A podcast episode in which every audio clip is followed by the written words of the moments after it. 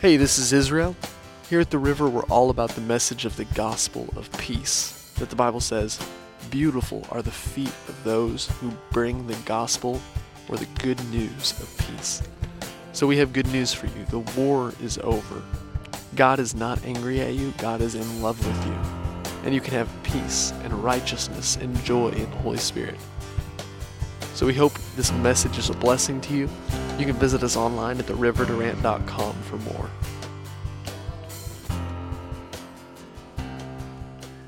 So we'll begin reading. I almost wanted to read the whole chapter, but I thought I'd better not. It's just 13 verses. Isaiah 55 and verse 3.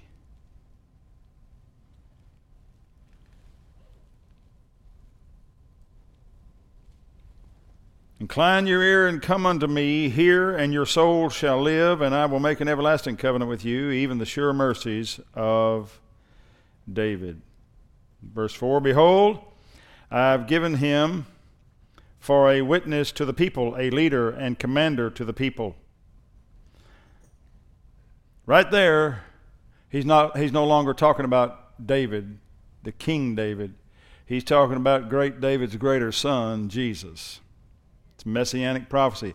Isaiah was called the messianic prophet.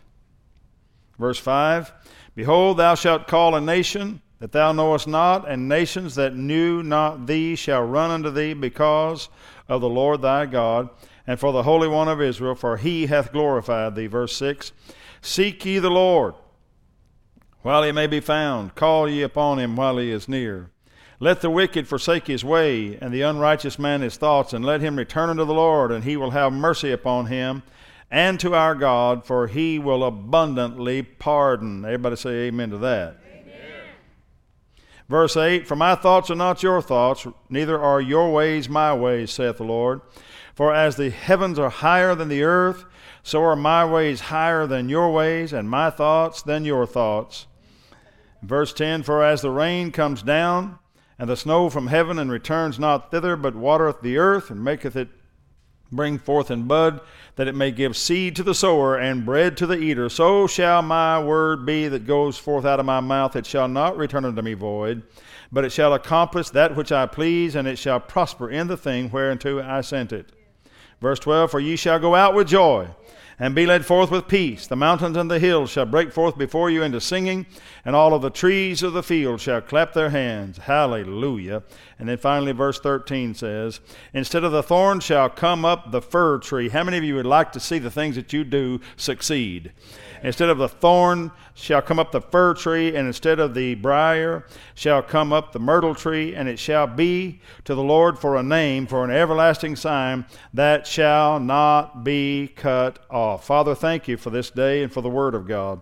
Thank you that you give to your people the spirit of wisdom and revelation and the knowledge of Christ, and that this is a new day, a new day in a new covenant. This is a day that we, as the children of God, can set forth our, our lives before the public to be seen as citizens of heaven. Glory be to God.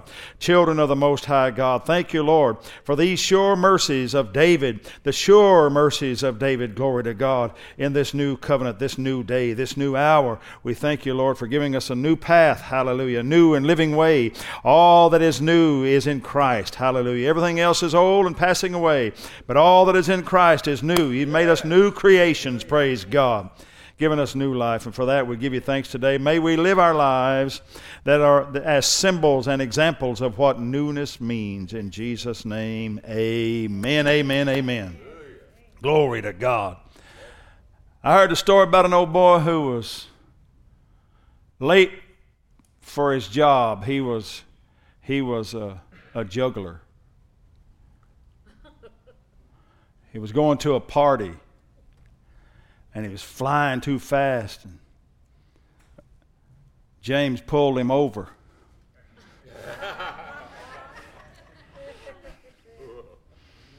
and then he, well, you remember that guy? He walked up there. When the cop got up there, he looked in the back seat and saw saw saw machetes in the back seat. And he stands back, pulls his gun, says, "Get out of the car!" And the guy gets out of the car and he's holding that gun on him. He said, What are you doing with all these weapons in your car? He said, I, am a juggler. I juggle those machetes. That's, he said, You're a juggler, are you? Well, let me see you juggle them. So the poor guy opens the back seat, gets the machetes out, starts juggling them. The cop's standing there holding his gun on him. He's juggling the machetes. Another car goes by over there on the highway, two of them. Two guys had just gotten saved. And one of them looked at the other and he said, saw that juggling going on over there, and he said, Boy, I'm glad I quit drinking. You know, those sobriety tests are getting to be murder.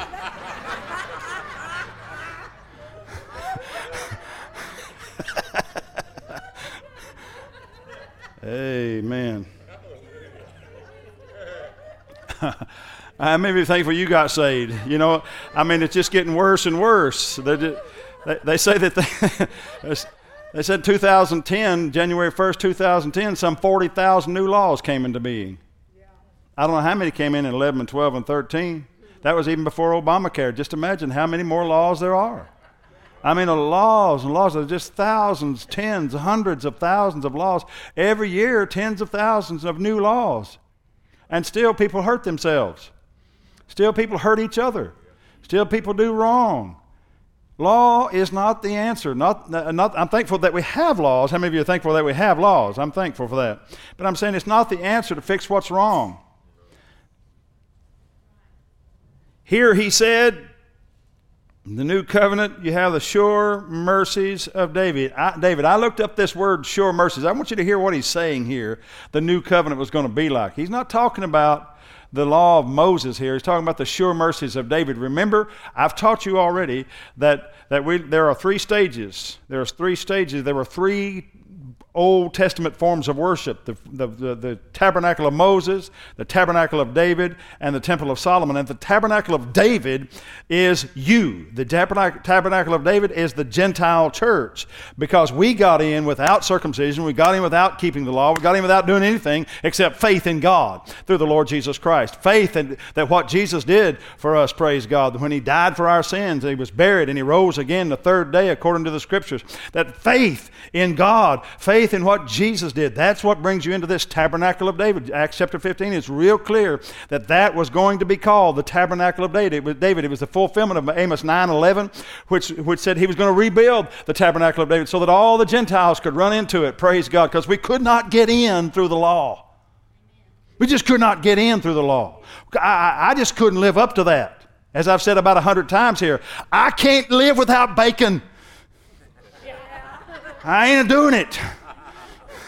And God knew there was no way for me to go to heaven without without keeping the law. I, I, I just I'm not going to try. I can't even order a cheeseburger without getting bacon on it. Amen. Praise God. And by the way, fellas, I'm going to tell you, young guys, if you like that girl and you like the way she looks and the way she smells and the way she talks and all that, and you're not married yet, you young folks, don't worry about it if she can't cook. It used to matter that she could cook. It doesn't matter that she can't cook. If she can't cook, you just keep plenty of bacon in the house and throw it in whatever she's messing up. and bacon will pretty much fix everything.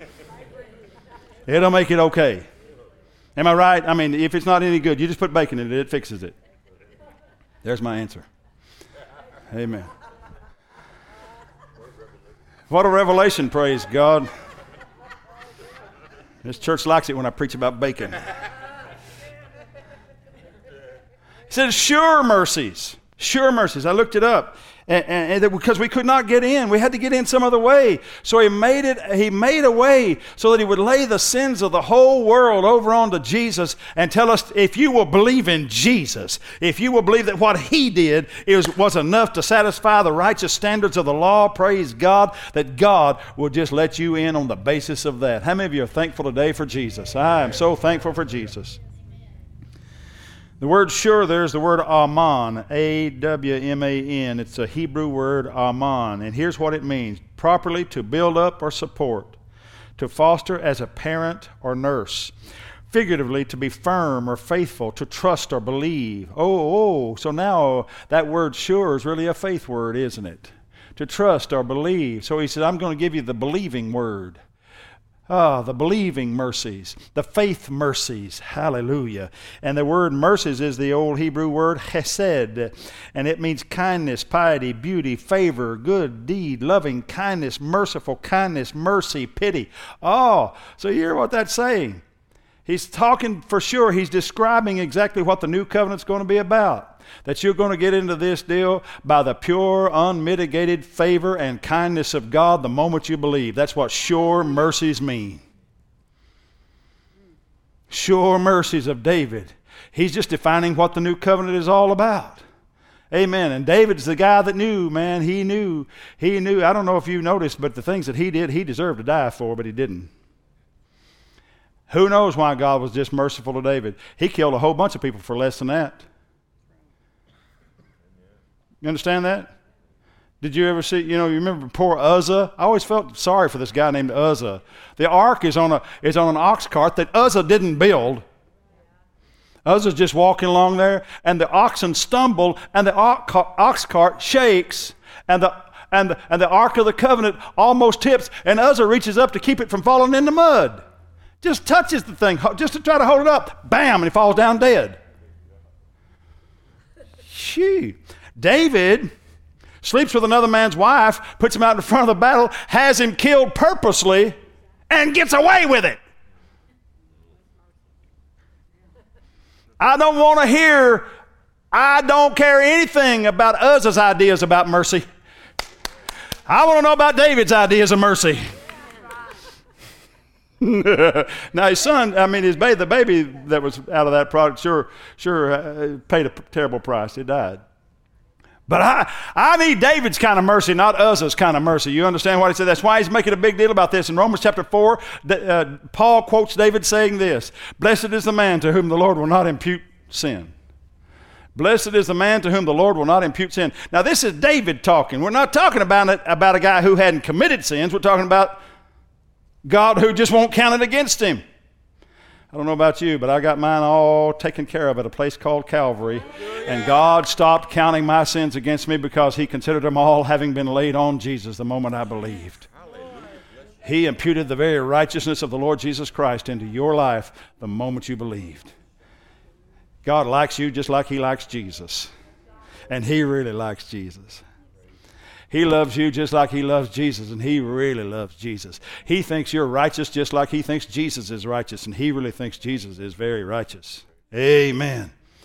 It's as good as it gets. And the Lord God Almighty deems you that way because He's saying here in this prophetic word that when the new covenant comes, it's going to be a sure mercy. Hallelujah. A faith mercy. It's going to be an unmerited, unearned, undeserved favor. We call the thing grace.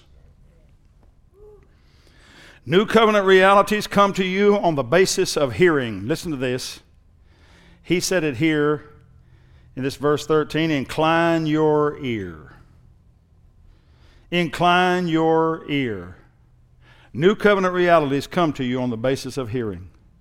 Incline your ear. Not necessarily talking about your physical ear, but those auditory waves going into your auditory nerve those audio waves going into your auditory nerve, that creates a hearing. But really, you have to hear it with the heart. You hear it on the inside. You hear what God's really saying. Sometimes a preacher will fumble and stumble.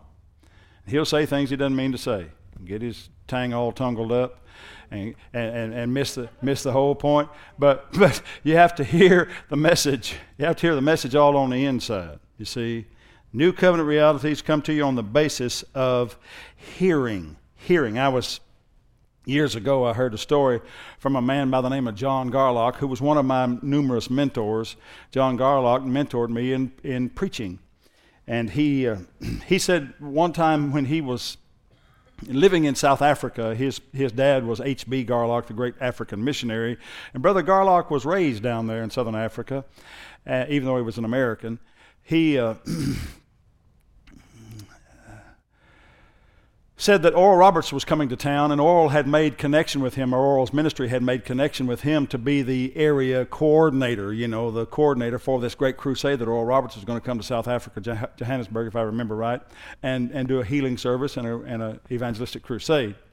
So uh, time came, and, as the word of the meeting got out, there was a Christian lady who lived in the community. And next door to her was a woman who was not a Christian. And that woman had a blind little girl. A little girl that, as far as we know, had been blind from birth. She was just five years old or something. And uh, the neighbor lady, she says to the little girl, or says to the woman next door, she said, You know, uh, why don't you take your little girl to the Oral Roberts meeting and let him pray for her? Now, the woman wasn't a Christian. She wasn't a Christian. Why don't you take the, the and just see what do you got to lose? And so she did. She took the little girl and went to the Oral Roberts meeting. The night of the crusade, Brother Roberts is up there and he starts preaching. And John Garlock said, uncharacteristic and very unlike Oral Roberts, he preached for nearly an hour and a half, which was not his habit. Said he preached about an hour and a half and then started praying for people, and prayed for people another hour and a half. So he was just worn completely out, and there were still people down the aisle, out the, out the center aisle that left the building, still people down, lying down the center aisle on either side of the aisle, standing there wanting to be prayed for. So Oral got everybody prayed for, and, and he's down that aisle, and he's thinking, my car is out here waiting out here in front of him. And it was. His car was waiting out front for him. And so it's a huge hall. He walks down, and he just walks in amongst the people and just starts laying hands on people. Lord, bless this one. Lord, touch that one. John Garlock was there. He said, I heard how he was praying. Lord, bless this one, touch that one, heal this one. Oh, in Jesus' name, touch that one. And just walking out there, and he's headed for his car. Felt like he wasn't meaning business. But somewhere in that line was that woman with that blind girl of hers. And he just touched, touched, touched, touched, and moved right on out and went and got in his car and went to the hotel and went to bed. Somewhere in that line was that woman with that blind little girl. She took her home, blind as she had come, put her to bed, and Mama got up the next morning. The little girl slept in the living room. It was a small little house they had, poor people.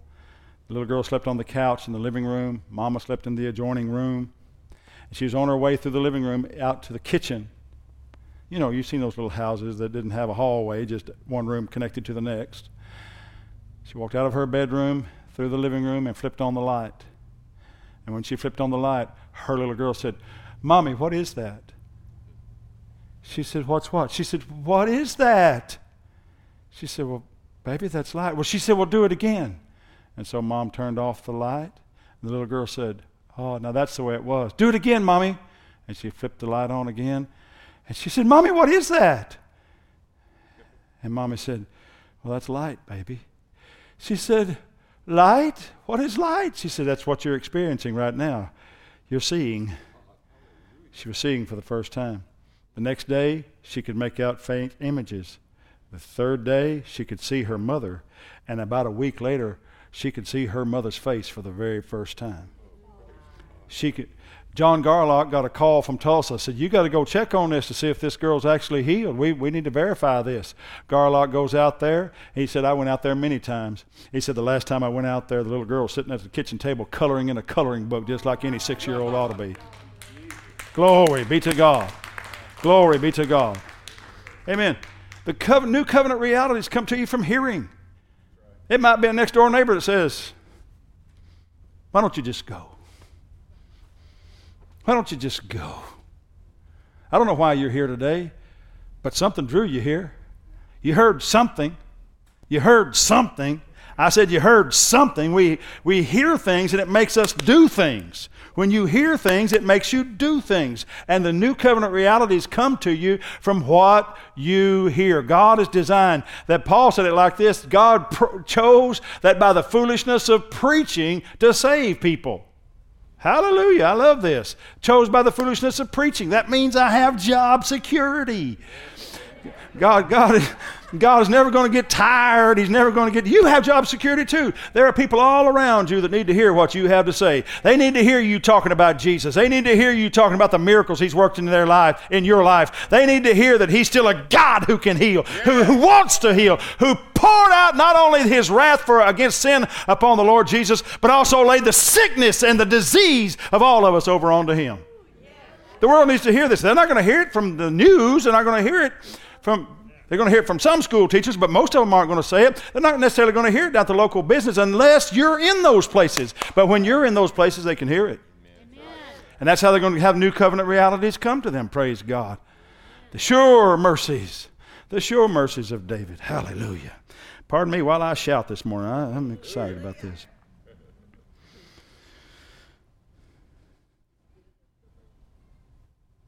Seek ye the Lord while he may be found, verse 6. Call upon him while he is near.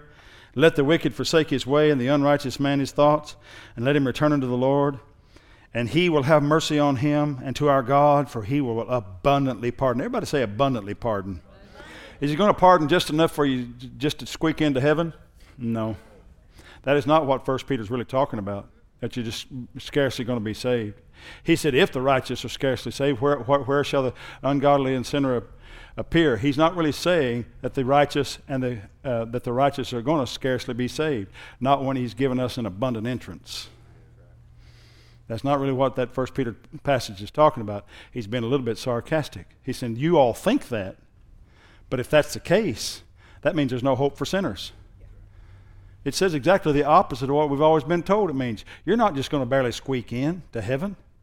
You're a child of God. You're part of the family. No more than my grandchildren barely get into my house. Now, I have a couple other family members. I got them yesterday.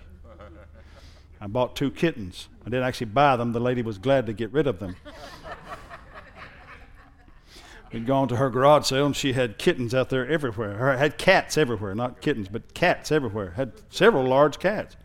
And I just happened to, because I've been thinking about getting a cat. I found a, found a water moccasin in my garage the other day. Miss Ann did. I'm thinking, you know, if I had a cat, you wouldn't be here, you ugly, nasty thing. Right. It is right. So I asked the lady, I said, Do you have any kittens? I didn't want some cat that already been messed with. You know, I want to raise my own cats. They got to be hollers. Amen. Holler cat. So I said, uh, I said, You got any kittens? She said, I sure do. And she, go, she disappears, and 30 seconds later, she comes out with an armful of cats. just take whatever you want. I said, well, I'll take that one and that one. So I got me a couple of them so they could, you know, have each other. And already, already they know me. Already they, they wait in expectation for me to open that door. I'm going to talk to you a little bit more about that. They, they just wait earnestly, like, like the Bible says. They, they don't know they're looking for me, but when I open the door, they know I'm what they wanted. Yeah. Amen. Amen.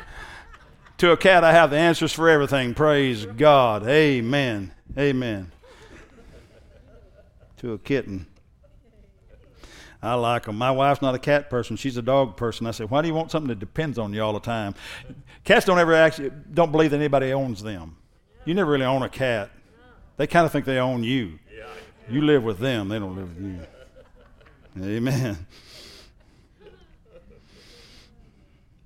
But God's pardon is greater than your sin. This is the, the statement I want to make to you.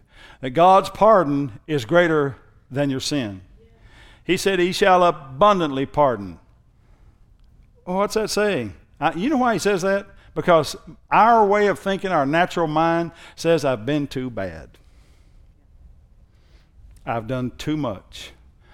I've run too long. Come on, am I talking to anybody in the house? You ever heard that voice in your head? I've just done too much.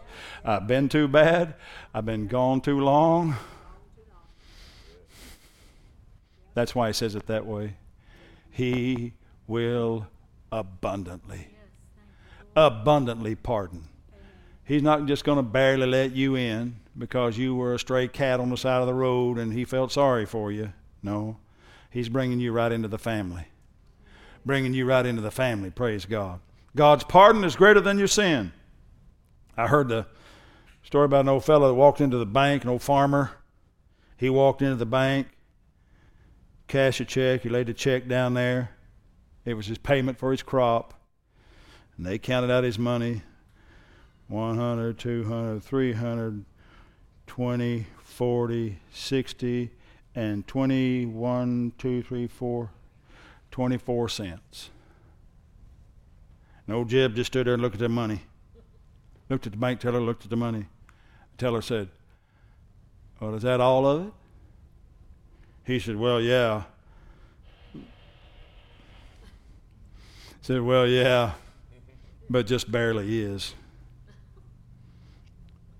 That's the nature of justice. It just barely is. That's the nature of doing, you know, getting what you deserve. It just barely is. She's not going to give him one penny more than what's called for. It's the nature of justice. You understand?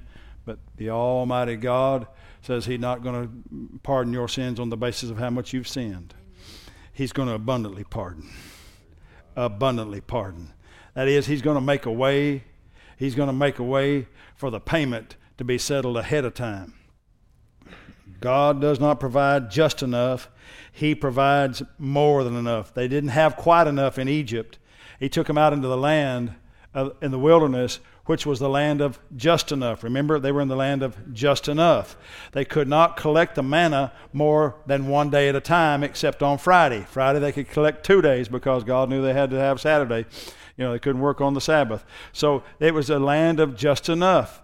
Don't, listen, you don't want to live in that land. It was not the will of God for them to spend 40 years in the wilderness in the land of just enough. Most of Christianity is still in the wilderness financially, where we have just enough. But the will of God is for you to get on into that promised land with the land of more than enough. Come on, somebody say amen. I'm, I, I'm called to live in the land of more than enough, not just, not just enough, not not enough. Egypt was not enough. The wilderness was just enough. But the promised land was the land that flowed with milk and honey, the land of more than enough. Here you are in this new covenant in the land of more than enough, the promised land, praise God. It's, uh, it's interesting to note that back in the 50s, they started a new magazine called Life Magazine. Life Magazine. Anybody here ever read the Life Magazine? The 50s, they had the Life Magazine. Were you alive in the 60s when they started People Magazine? You know that's a little narrower.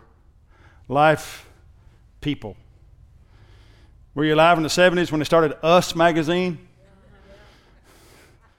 You know, life, people, us. The 80s reached the apex of selfishness with the magazine called Self. Life, people, us, self. It's the nature of the, of the way man goes. Become totally introspective. Go from rather than being concerned about all life to just my life, me, myself, and I. Here's what God says, verse 8 For my thoughts are not your thoughts, neither are your ways my ways, saith the Lord. For as the heavens are higher than the earth, so are my ways higher than your ways, and my thoughts than your thoughts. Men think of getting even, but God thinks of getting over it. Men think of getting even, but God thinks of getting over it. He could have gotten even easy, but He didn't want to get even. He wanted to get over it. There may be things in your life that you really need to get over. But as long as you think about getting even, you won't ever get over it. You got to find a way of getting over it. Let them defraud you. Let them abuse you. Let them take their wrath out on you even when it's their fault. That's the only way of getting over it. If you want to fight back, you will not get over it. You, you, and you won't feel like you got even, even if you beat them up. Even if you win, you will not feel like you got even. You, you, you talk to people who, who, who had lost loved ones, who were murdered or whatever, who've tr- been treated horribly by someone else, and finally, when they say justice comes, you know, and the guy is convicted, the family, they rejoice in the courtroom, but tomorrow they feel just as bad. It doesn't help at all because they never got over it. They got even, but they didn't get over it. You never get even until you get over it. Even if you got somebody tormenting you, somebody, an ex or something like that, and man, Lord knows they can be they can be rough. You got an ex bothering you. You know, you listen to me. Listen to me. You got to let them go. You just have to let them go. You got to forgive them because the more, the more you hold against them, the tighter that chain is around you. Because they might not even know that you're holding something again, against them, and they're out there footloose and fancy free and living however they want to. And every time, every time they do, do something else to hurt you, it tightens, you know, it chokes you even more. Unforgiveness is a great bondage, but forgiveness is a great liberty. If it was a great liberty for you, praise God, imagine what it must have been for the Lord God Almighty when He poured the sins of the whole world over onto Jesus so that He could just get over it. See, forgiveness wasn't so much, it wasn't any more for us than it was for God. This was the way He could have a relationship with anybody. I mean, anybody can come to Jesus. Amen. Even your ex can come to Jesus. You probably won't want them in this church, but let's get them in church someplace. Amen. That'd be all right with me, whatever. Amen.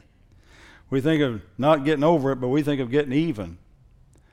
And our religion takes on weird, weird aspects when we, when we think like that. Let me tell you why. Years ago, there was a guy who wrote a book about brokenness.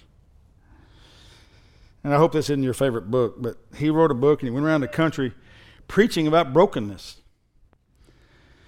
Broken, brokenness, brokenness, and just went through all the Old Testament, preaching all the Old Testament scriptures about brokenness and how important it was to be broken and all that.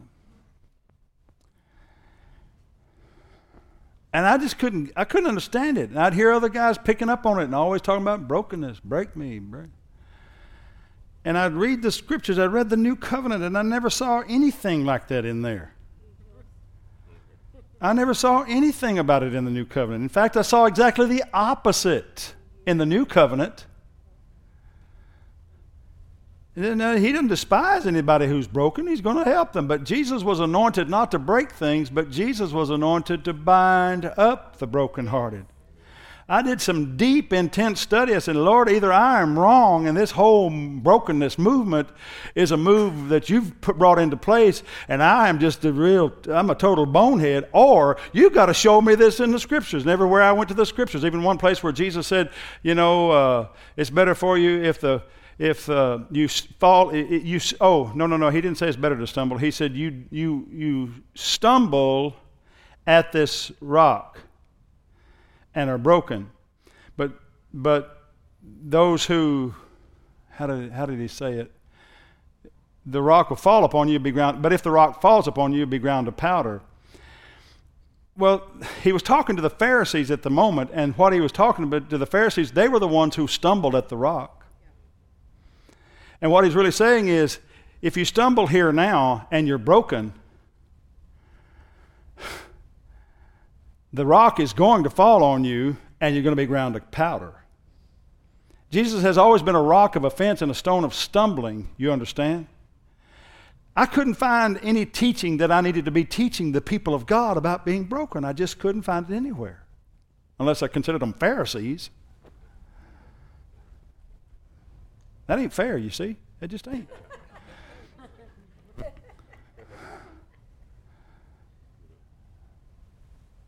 And I was in Houston, Texas, and a fellow walks up to me and he says, Hey, do you know who Brother Bro, Bro, Bro, Bro is? And he named the guy that written that book. I said, Yeah, in fact, I do. He said, Well, did you know he's passed away, that he died? I said, No, I didn't. He said, You know what happened to him? They said, You know, he's got that brokenness message. I said, Yeah, I know. He said, They said that his heart broke. His, literal, his heart just burst, actually broke. And it was a prophetic statement of. I said, No, it wasn't a prophetic statement, brother. He's standing right here. I'm in a restaurant. I'm sitting down. He stand, walks up to me. He said, Oh, yeah. And I said, No, it's not a prophetic statement. He has a covenant, too, that says he, he can live a long life. But his, but his heart broke, don't you see? It was, it was indicative of his message. I said, No! What he got was what he confessed. You need to hear this. I don't care who you are, how, how you spell your name, you will get what you constantly confess. You go talk about wanting, wanting a broken heart, you'll get one, and God will not give it to you. Mm, he got what he confessed. Uh, that is not judgment. I'm just telling you the truth, what the Bible teaches us. I confess I am the righteousness of God in Christ every day. I am more than a conqueror. Praise God, my heart will never break. Jesus was not anointed to break hearts, Jesus was anointed to bind up the brokenhearted. Let's get this straight. Amen. Come on, everybody say, sure mercies. Sure, mercies. sure better than no mercy. Come on, say it together. Sure mercies. Sure, sure better than no mercy. Glory to God. Amen, amen, amen. To think pardon is to think high. Did you notice that? He said, My ways are not your ways, my thoughts are not your thoughts. The very essence of this is a commentary. Verse, verse 8 starts with the word for. That is, it's a commentary on verse 7. Let the wicked forsake his way and the unrighteous man his thoughts, and let him return unto the Lord, and he will have mercy upon him and to our God, for he will abundantly pardon. And that's when he says, My ways are not your ways, my thoughts are not your thoughts. Glory to God. Hallelujah. For as the heavens are higher than the earth, so are my ways higher than your ways, and my thoughts than your thoughts. He's not saying because you because you uh, you you you sin, you think about sin all the time, and my and I never think about sin. He, he, he's not saying that's what makes his ways higher. What he's talking talking about what makes his ways higher is his way of dealing with sin. Because we think about getting even, but God thinks about getting over it. It's the nature of forgiveness. My, my wife's dad lived most of his life as an infidel. He got saved just before he died. Come on, let's rejoice over that. Amen. I'm glad, I'm glad he got saved. Miss Ann really wanted him in heaven. But he was an alcoholic for most of his life. And in his early 50s, he, he went to AA and got sobered up, went through the 12 steps, and it's a good thing. I'm not going to say AA has it all together. I'm going to say if you had a, a drunk father in law and the choice between a drunken father in law and a sober father in law, both of them unsaved, I'm going to take the sober, unsaved father in law for my grandkid, for his grandkids to be around. Amen. So it improved his life, improved our life, and all. But he was a bit religious most of the time till Miss Ann got to him with the gospel at the end. But he said something really awesome one time. I asked him about forgiveness. Ann and I were in the room with him. And I said, Ray, do you think? How important is forgiveness in recovery? It's one of the steps, one of the 12 steps, you know. And he said, John, he got this big, gravelly voice. Forgiveness is the greatest gift God ever gave to man.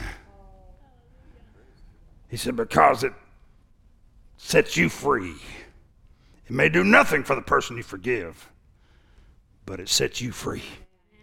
Can I have a good amen? Now, here's an old, here's an old guy didn't really know the Lord, knew that much. I'm just trying to get Christians to believe this. amen. Glory to God.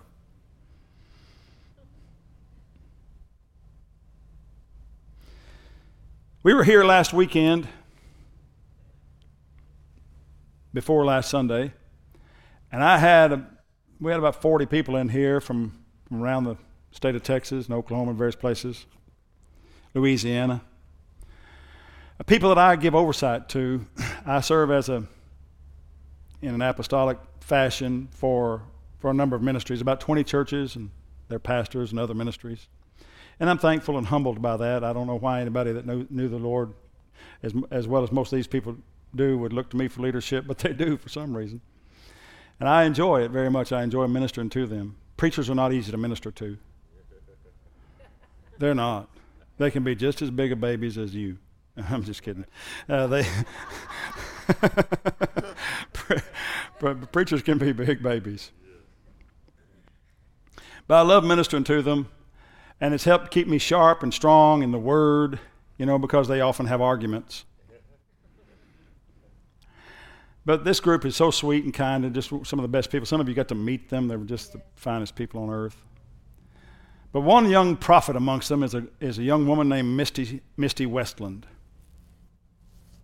Misty is the daughter of my best friend, Terry Sparks. And that girl is a prophetess. She is strong as two acres of garlic. She is really strong. And when she preaches, man, it comes out like fire. And she told this story that most of you didn't get to hear. She said she had gone, taken her nieces and nephews and, and her own children to one of these recreation areas that are indoor recreation areas for kids where they have birthday parties and all that kind of stuff. It was, you know what I'm talking about. I don't know, in, like Chuck E. Cheese, something like that. But is even more so have climbing walls and all, you know, rock climbing, fake rock climbing walls. And they put on these harnesses and they do all kinds of stuff, fun stuff. She said, and and other kids were climbing this rock wall, and I think Misty even said she climbed the rock wall. And her little niece, Braylee Kay, uh, wanted to, because she said, Aunt Misty, I think I'm going to climb the wall. I'm going to climb the wall. And she'd go over there toward it, and then she'd run away. She said, No, no, I'm not ready. She said, Misty, Aunt Misty, do you think I should do it? I, I really think I can do it. And, and finally, she talked herself into it. And Aunt Misty said, Yes, Braylee Kay, you can climb the wall. So Braylee runs over there, and she gets all harnessed up, and she starts climbing. And she climbs, and she climbs, and oh, she slipped once, and uh, but she made it. She made it. She finally got right to the top and got a hold of the top of it and was hanging there, and everybody was applauding, and she was safe. And then she looked down. ah! You got to come down, Braylee. Ah! Braylee, you got to just, just turn loose, baby, the rope. Ah! That, that, that moment, what, which should have been her greatest victory and the easiest to do, was just to turn loose. It's the problem with most of us in our faith walk. You work so hard to get where you are, then you hear, well, you really got there by the grace of God. You didn't do anything. All you got to do is just rest. Just turn. It's just so hard to turn loose. It's hard to let God be God and show you how strong He really is. That part of your life, which is, should be the most enjoyable, should be where you celebrate the most, isn't in that you, well, I've got to go to church. It's Sunday again. Man, don't I ever get a day off? Listen to me. Hmm? I don't ever get a day off either. that part of you is really the restful part of you. It is that part of you that says that God has already done everything necessary to get you all the way to heaven. I want you to hear me say it. You are not called to try to go to heaven. You're called to believe in the one who made it there on your behalf. Amen. So turn loose. Relax. Let the grace of God do its job, bringing you to heaven. And in the meantime, climb. Hallelujah. Hallelujah. To think that God did it is to think high. Verse 10 For as rain comes down and the snow from heaven and returns not thither, but wants but watereth rather the earth, and makes it bring forth and bud, that it may give seed to the sower and bread to the eater. So, is this passage of Scripture loaded with good stuff? And bread to the eater. So shall my word be that goes forth out of my mouth. It shall not return unto me void, but it shall accomplish that which I please, and it shall prosper in the thing whereunto, whereto I sent it. The fifth thing I want to say to you is that the word of God will produce prosperity in all areas of your life when you return it to him. He said, My word shall not return unto me void. Well, how's the word of God going to get back to God? Is there some cosmic trampoline out there making his word go bounce back to him? Is there a gigantic mirror in the ozone somehow causing His Word to reflect back to Him? No. His Word goes back to Him when covenant partners standing on earth say it back to Him. You said, By His stripes I'm healed, therefore I am healed. Hallelujah. You said, Wealth and riches are in my house, therefore I'm wealthy and rich. Praise God. You said that no, no weapon formed against me shall prosper, and every tongue that rises against me in judgment I condemn. So here I am condemning it in the name of Jesus. Praise God. You stand on earth saying back to God what He said. Amen. What God said. Amen. Uh, uh, he, his word's not going to return to Him void. What He's saying is if you'll dare by faith to stand on planet earth and say it back to heaven, say the word of God back to Him in your prayers. Amen. I, I hear people pray dumb prayers. I hear a lot of people praying, not necessarily in this church, but I hear prayers of people. They, they pray the dumbest prayers to me. They just seem completely silly and out of, out of un, unscriptural prayers. When I think, what's wrong with learn, let's learn how to pray by reading the prayers of Paul. When says that you might be filled with all the fullness of God. Amen. Amen. That's not squeaking by. That's being filled with all the fullness of God. That's not just living down, down there on barely get along street at the end uh, at the uh, at the end of it by Grumble Alley, as Brother Hagin used to say. I, I don't live on barely get along street. I live I live in the fullness of God. Amen. You can live in the fullness of God. You can live with, you, you can pray that. You can pray that kind of prayer. I'm not where I need to be. But you, you may not be where you need to be. But you can get where you want to be, praise God. You may not be where you need to be, but you can get where you want to be. But it's not without a fight. It's not without a, it's not without a, a prayer life that makes a difference. Amen. Fight the good fight of faith. You don't really even have to fight the devil. Just stay in faith, and the devil's already beaten. Our fight's not to, not to have to fight the devil all the time. Our fight is to fight the good fight of faith. Praise God. Our friends come from Brother Schambach's ministry, and I, I, I was raised on Brother Schambach's preaching, and Schambach would say, would say, You don't have any trouble. All you need is faith in God. Faith in God overcomes our troubles. If, the, if that's not true, then nothing we're talking about works at all. Faith in God overcomes all our troubles. Faith in what Jesus did. Faith. Can you put up Philippians 4:19 for me? Israel. Philippians 4:19 says, "But my God shall supply, can y'all read it there? All my needs according to his riches in glory." Can I talk to you about this just for a couple of minutes? For my God shall supply all your need according to his riches in glory by Christ Jesus. So God shall supply all your need, but he's going to supply your need on the basis of something. On the basis of what? According to how rich He is. He's not going to supply your need on the basis of how much you need.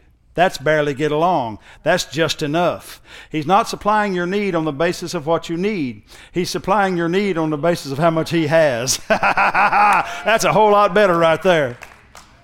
And my grandchildren come over and ask for chocolate. I don't give them a piece of chocolate. That's just barely getting along. I pull out the whole candy thing and dump it out and say, take what you want. Praise God. Their mama stops them. She's a party pooper. But I, but I, I just dump it out and say, get what you want. Praise God. Hey, I, I know how to supply a need on the basis of how wealthy I am, not on the basis of what they need. Amen.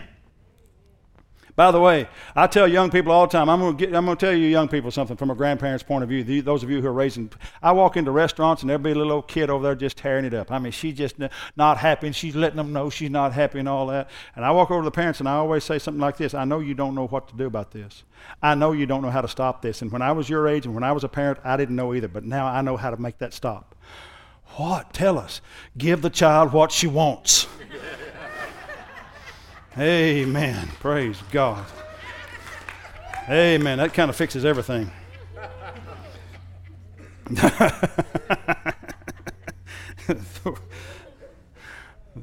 Come on, grandparents, say amen. Amen. amen. Praise God.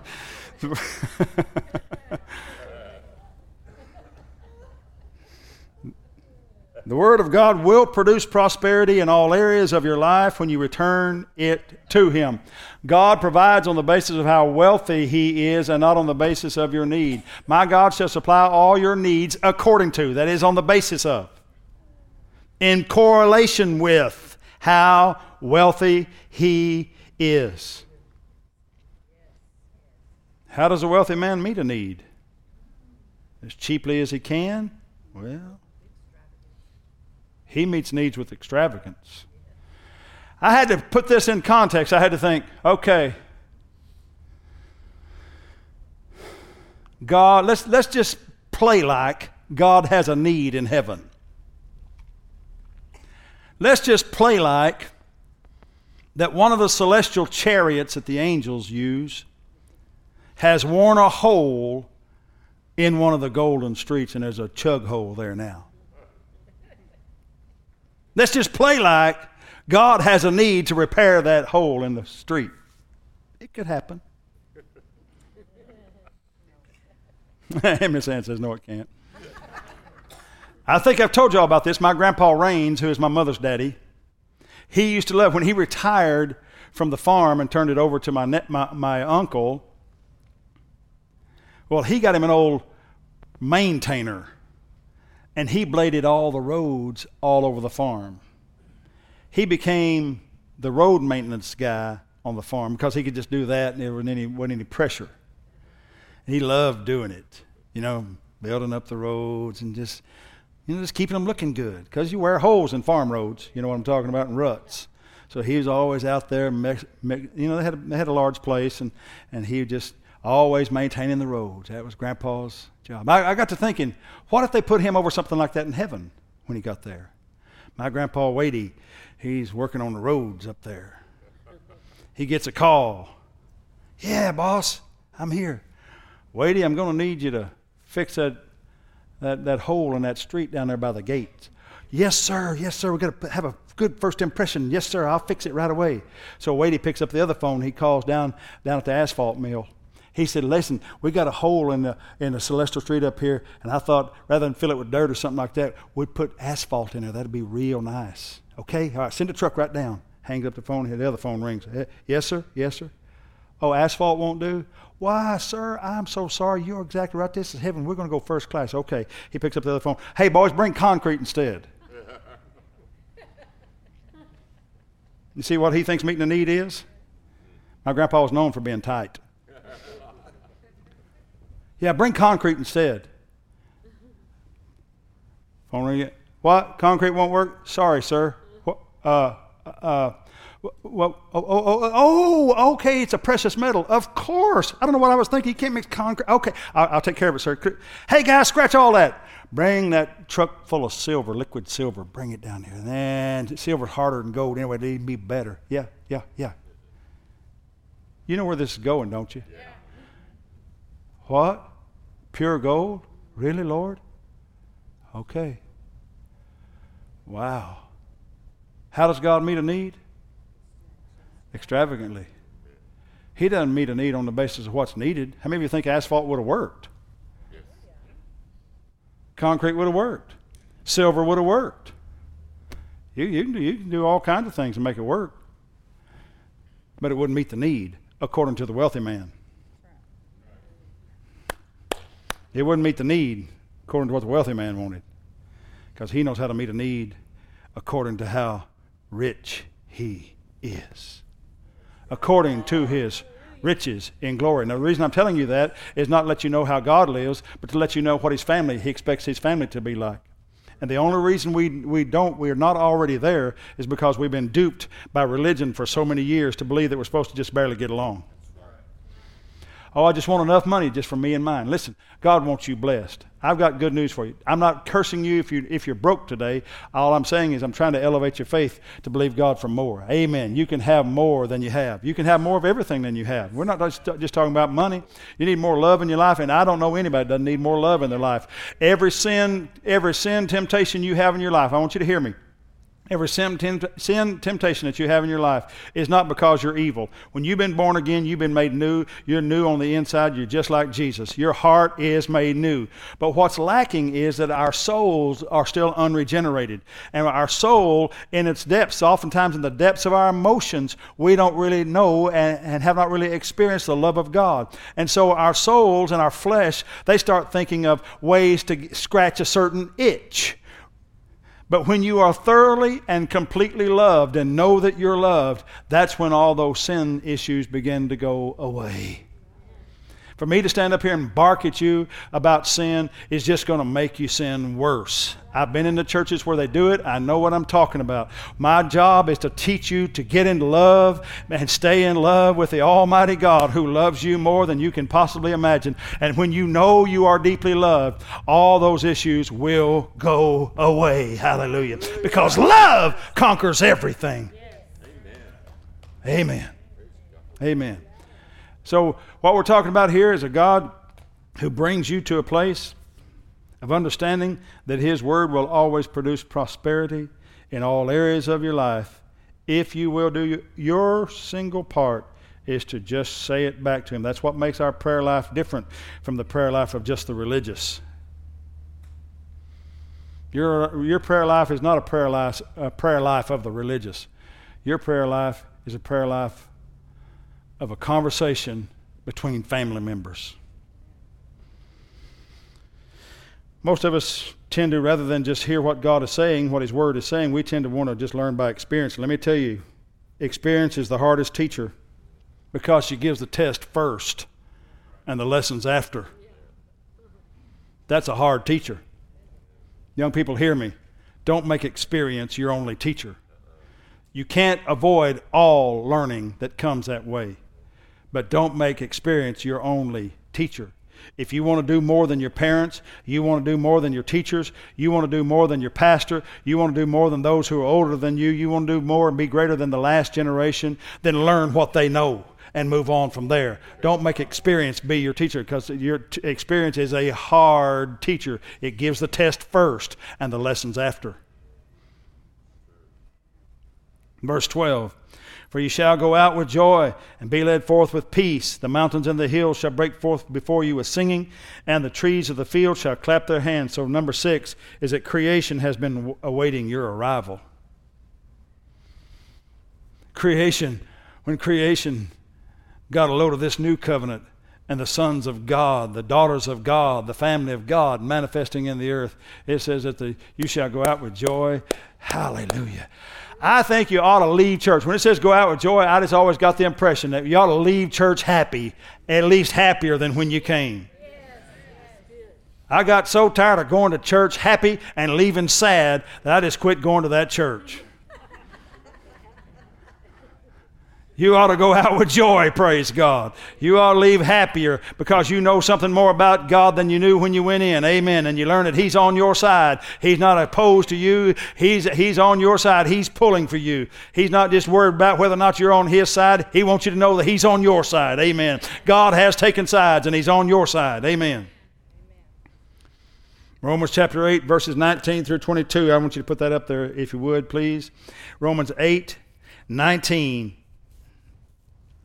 says, For the earnest expectation of the creature waits for the manifestation.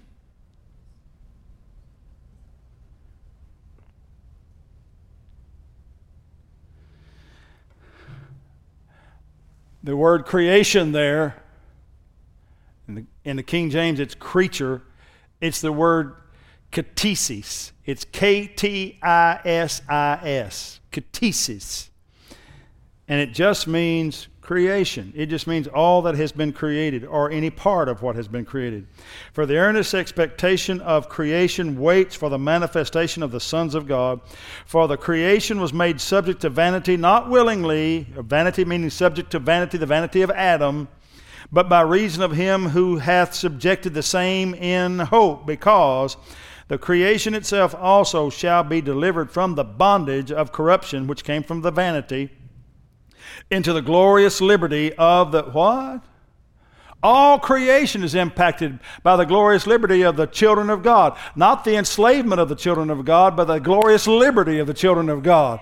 All creation is, is, is improved because you're here, praise God, and you walk in this liberty. For we know that the whole creation groans and travails in pain together until now earnestly waiting for the manifestation of the sons of God. Like I told you, my kittens, they, they don't know they're looking for me, but when that door opens, they know what they're looking for then. They know I'm about to improve their lives. If it ain't nothing but a scratch on the ear, or if it's, a, if it's food, or if it's water, whatever it is, or if I'm going to bring them in and cuddle them a little while, it, all, they just know that when they see me, their life has just improved. This world may not be clamoring to run to your house to get you to tell them, but when you show up in their world and you show up in their lives, they're going to know that their life can get better, praise God. Amen. Can I have a good amen? I need a little help today. The world doesn't know the answer is you and Christ in you, but it's still the truth.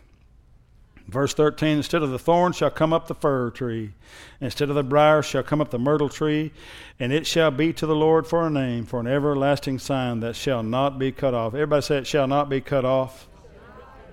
I have news for you today. There's, no, there's nothing else coming after.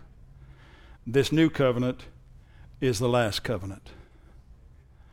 The New Testament does not call Jesus the second Adam, it calls him the last Adam.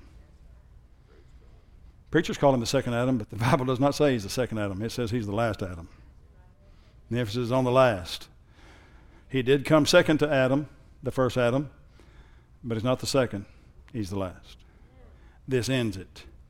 If I say two, you're going to think three. if I say last, you're going to think over. Okay? This new covenant is the last covenant, the last deal God ever has to make. And He made that deal with you. He made this deal so that you could live in it forever and not be wondering. It's the will of God for you to know that you're saved. It's the will of God for you to know that you're saved. It's the will of God for you to know that every good thing in Christ has come as a result of your faith in Him. He's not looking to keep you out of heaven. He's looking to get you to heaven. He's not looking to keep you from getting blessed. I heard a preacher not too many years ago talk about God hiding from him. He said, Oh, the Lord, the Lord hides from us sometimes. I just sat there in disbelief. I thought, the Lord is never hidden from me. He didn't hide from Adam the day he sinned. God came walking in the garden. Adam, where are you at? Who was hiding? the Lord wasn't hiding. Adam, where are you? Where are you? The Lord is looking for you. He's not hiding from you. He, he wants you in His life. He came looking for us when we weren't even interested in Him. Praise God. He came looking for us before we even cared anything about Him. The Lord's not hiding from you. He's manifesting Himself, and He doesn't want you hiding from the world either. He wants you manifesting yourself to the world. Amen. You have the Holy Spirit in you. And let me, let me just remind you it's not just the preacher's job to talk to people about Jesus. Thank you for your enthusiasm. it's not just the preacher's job to talk to people about Jesus. Amen. All right. I can't manifest the sons of God. I can train the son of, sons and daughters of God when they're in the house, but it's your job to let the Spirit of God shine through you so that others can see. They desperately need what you have. Oh, God knows they're desperate. A lost, dying, sighing, crying world out there. They're desperate. You know the drug abuse that goes on in our county and all out in this, this southeastern Oklahoma area. There's a lot of pain. There's a lot of suffering a lot of heartbreak, a lot of people who are lost, lost, lost, and they need somebody who knows God to show up. Amen. I didn't say need somebody who's perfect in every way. I said they need you. Hallelujah. they need somebody that knows God and, and, and isn't, isn't concerned about your limitations or your imperfections, but you know what saved you. Hallelujah. It wasn't how you performed. How many of you are glad it wasn't how you performed that got you saved? It's how Jesus performed that got you saved and your faith in Him. You go out there and talk to them about that. Let the Lord manifest your sonship to somebody because they desperately need to hear. Let's pray together. Thank you, Lord, for these sure mercies of David. Thank you, Lord, for this wonderful thing called eternal life. Thank you, Lord, for the faith of the, uh, uh, of the undeserved, unmerited, unwarranted favor of God upon us. Thank you for these, your people, today. I thank you, Lord, for the Word of God that goes out there, and I believe, Holy Spirit, that you will do what no preacher can do, and you will work with these hearts here to receive these truths to make a difference for our lives. Bless your people today in Jesus' name. Now, with your heads bowed, I want to ask if you're here today and you've never made Jesus Lord of your life, you've never said, Lord Jesus, come into my heart. I believe you died for my sins according to the scriptures. I believe you were buried and I believe you rose again from the dead. This is, this is what the Bible talks about is our confession. The essence of who we are is our confession in Christ and what he did, that he died for our sins, he was buried, and he rose again the third day. But you have to make that confession for yourself. It's not, a, it's not enough that your mother made it. It's not enough that your grandmother made it. It's not enough that your daddy or your Uncle Bob made it. It's only enough that you've made that confession. If you're here today and you say, Preacher, I need you to pray for me, I want to make that confession today. Would you raise a hand? So that's me. I want to be right with God. I want to be saved today. I want to know that if I died tonight, I'd go to heaven, praise God. I think, I'm thankful for a route. I'm thankful for an open door. I'm thankful that there is a way. But I need to make sure that I'm on that way today. Anybody here today? Amen. Amen. Praise God. Well, Miss Ann's going to be here. She's going to be here. If you have any other needs, you want to, you want to effect, you want to put into effect these things you've heard today and get on the high side of goodness and the mercies of God. Miss Ann is here to anoint you with oil, to pray for you, to believe God with you for whatever things you have in your life. She's a magnificent partner in ministry for me. Amen.